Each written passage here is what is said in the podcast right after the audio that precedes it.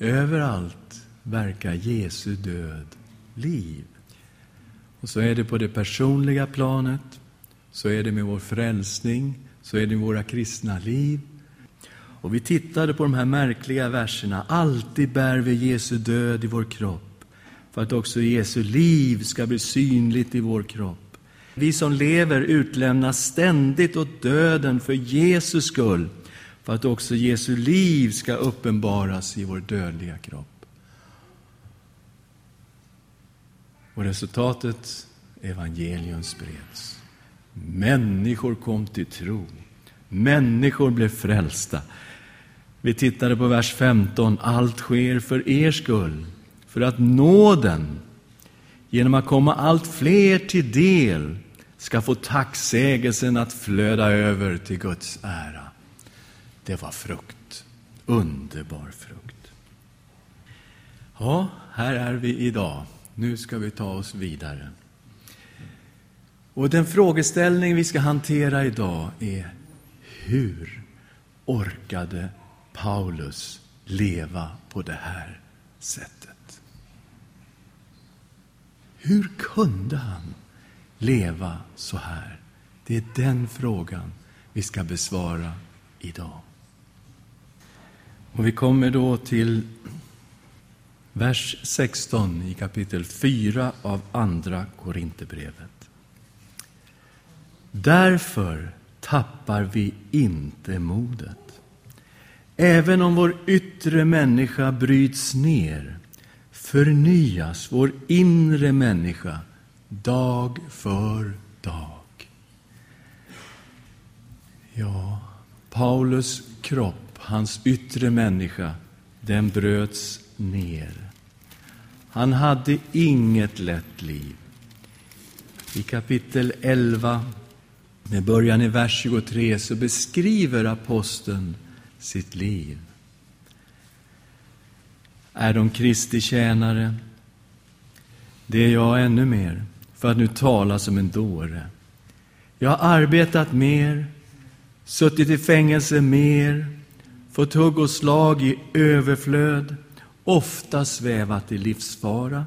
Av judarna har jag fem gånger fått fyrtio gisselslag, så när som på ett. Tre gånger har jag blivit piskad med spön.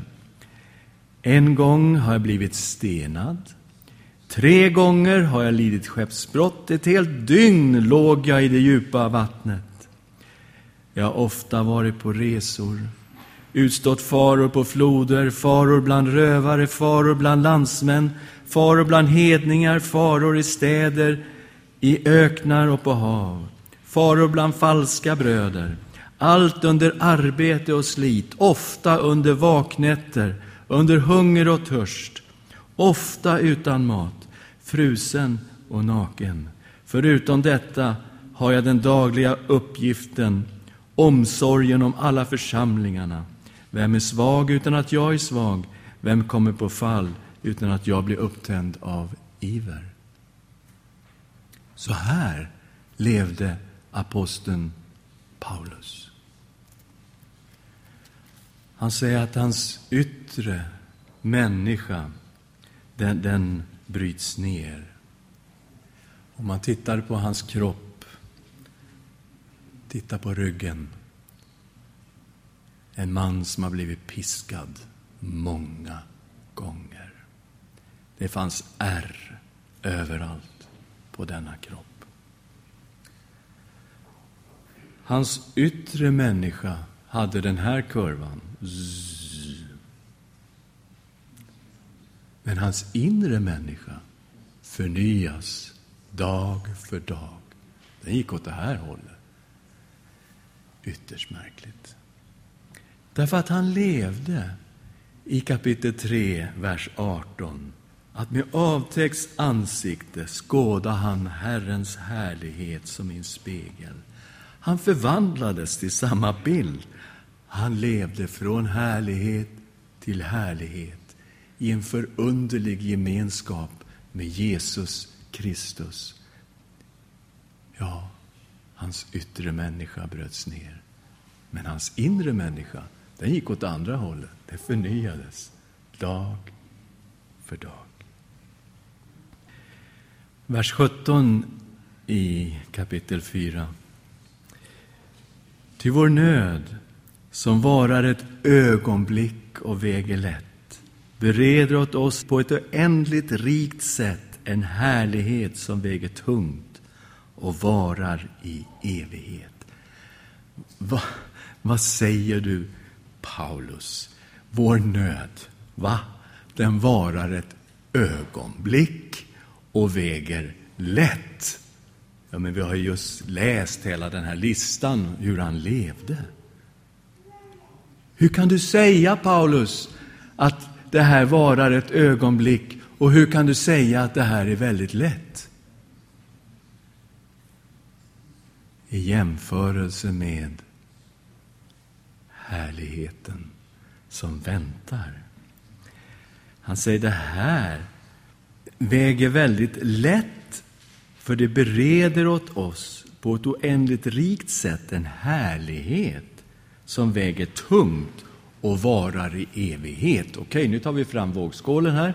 Nu stoppar vi in alla aposteln Paulus lidanden, hela förföljelsen, slänger in det i ena vågskålen. Och så i den andra vågskålen stoppar vi in evig härlighet.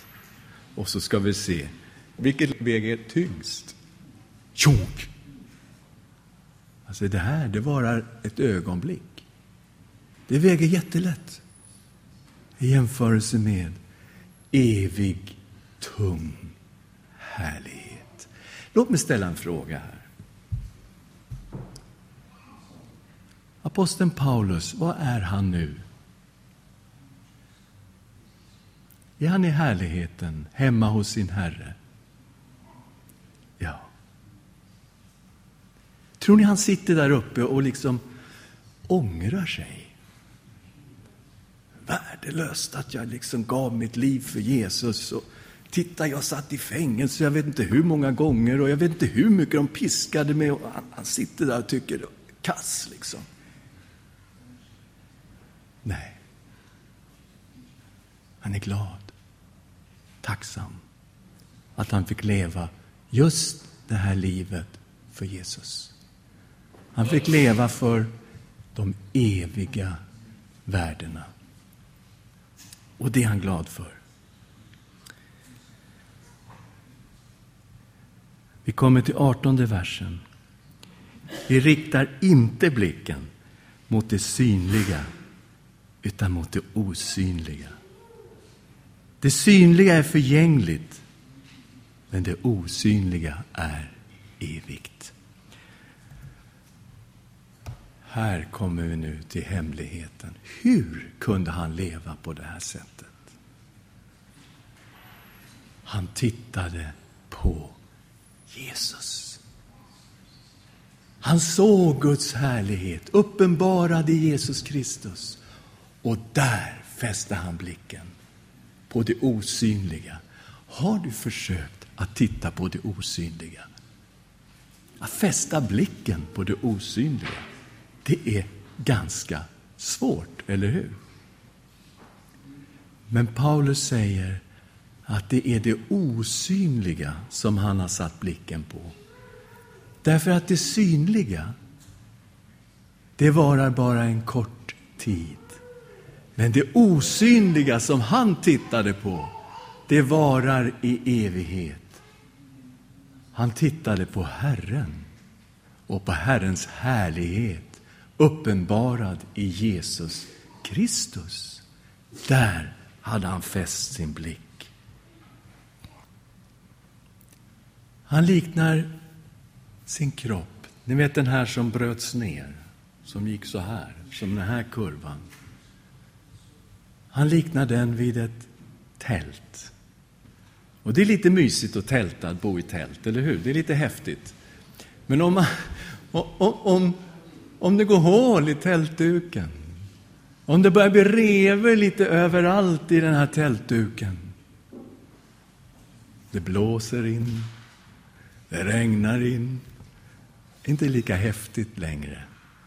Det här är bilden av Paulus. Hans kropp var som ett tält som var på väg att ge upp.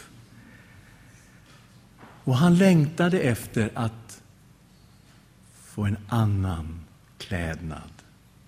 En evig klädnad. En annan boning att bo i när den här kroppen zzz, säckade ihop. Han ville ha Guds. Den Gud hade skapat för honom. Fem och ett. Men vi vet att om vårt jordiska tält rivs ner så har vi en byggnad från Gud, en boning som inte är gjord med händer. En evig boning i himlen. Så länge vi bor i detta tält suckar vi därför och längtar efter att få ikläda oss vår himmelska boning. Ty när vi är klädda i den ska vi inte stå där nakna. Ja, vi som bor i detta tält suckar tungt. Vi vill inte bli avklädda, utan överklädda för att det som är dödligt ska uppslukas av livet. Han hade fäst blicken på det eviga. Det var inte det här jordiska, inomvärldsliga. Nu ska vi förverkliga oss själva, här och nu och bara det. Nej. Ja, det är visserligen vad vår civilisation säger oss. Du måste förverkliga ditt liv här och nu. Skriften säger, lev inte för det här, lev för det eviga. Så han såg fram emot den dag han skulle få lägga av den här kroppen, det här tältet som var på väg att säcka ihop i alla fall, och få ikläda sig den eviga boningen som Gud hade berett åt honom. Och så kommer vi till femte versen, så viktigt. Och den som har berett oss för detta är Gud som har gett oss Anden som en handpenning. Vad är du skapad för, kära människa? Du är skapad för ett liv i gemenskap med Gud i paradiset. Det är du skapad för. Du är inte skapad för att leva i en fallen värld. Hela vårt inre ropar på. Det finns en härlighet som väntar på oss. Den som har berett oss för detta är Gud. När du kommer till paradiset, till Herren själv, då är du inte en främmande fågel som inte hör hemma där. Lyssna. Gud skapade dig till sin avbild. Han satte människan i paradiset. Du är skapad för att vara i gemenskap med Gud i härligheten. Det är det han har skapat dig för. Och han säger här att han har gett oss anden som en handpenning ett förskott. Har du smakat på Guds ande? Har du upplevt vad det är att bli fylld av den helige Ande? Var det underbart? Var det skönt? Kände du de himmelska krafterna? Känner du Guds närvaro? Vi har fått Anden som en handpenning, som ett förskott till förvissning om att en dag ska vi vara där. I Romarbrevet 8 säger Paulus att vi har fått den helige Ande som en försmak, som en förstlingsfrukt. Och då ser man ju i äppeltiderna det här framför sig, man går runt det här trädet och man har liksom inte än riktigt hittat det exakta äpplet och man... Där Det här är förstlingsfrukten, den tar vi. Och det smakar jättegott. Här, den heliga Ande i oss, en försmak på det som väntar när vi kommer hem till Gud. Undra på att aposteln längtade hem. Han hade ju hemlängtan hela tiden. Vers 6.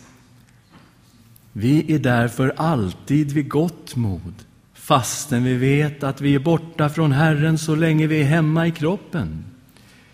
Ty vi lever här i tro utan att se. Men vi är ändå vid gott mod och skulle hellre vilja flytta bort från kroppen och vara hemma hos Herren. Han vill hellre vara hos Jesus än i det här tältet som liksom var på väg att säcka ihop. Och vi ser en apostel som ser och en apostel som längtar. Nu är vi inne på svaret. Hur kunde han leva på det här sättet? Han såg på Jesus. Han såg på det eviga. Och han längtade efter att få komma till Herren. Vet du den viktigaste dagen i aposteln Paulus liv? Vet du vad det var? Den dag han skulle stå inför Jesus. Det var den viktigaste dagen. Och den dagen levde han för. Ja. Därför har vi satt en ära i att vara honom till behag, vare sig vi är hemma eller borta. Ty vi måste alla träda fram inför Kristi domstol för att var och en ska få igen vad han har gjort här i livet, gott eller ont. Det var det här han levde för, aposteln Paulus. Och då måste vi också ställa oss frågan, vad lever jag för?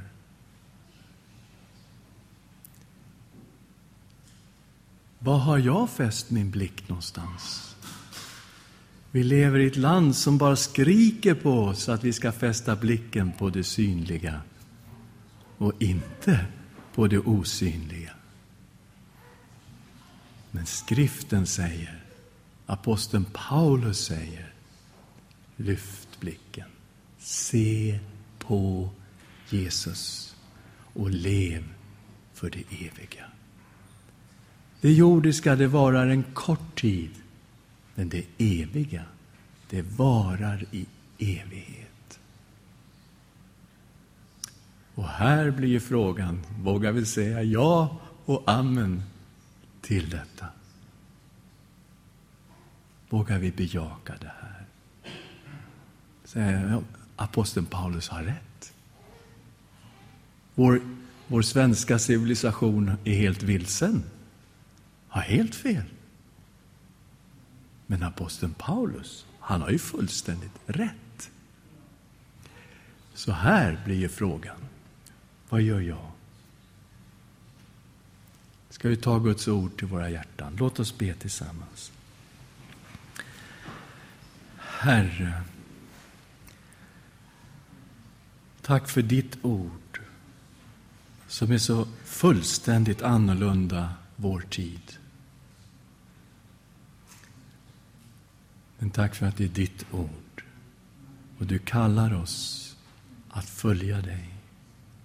Att lyfta vår blick och fästa den på det osynliga. På härligheten i dig, Jesus Kristus. Tack att vi får ha det eviga som mål för våra liv. I Jesu namn. Amen.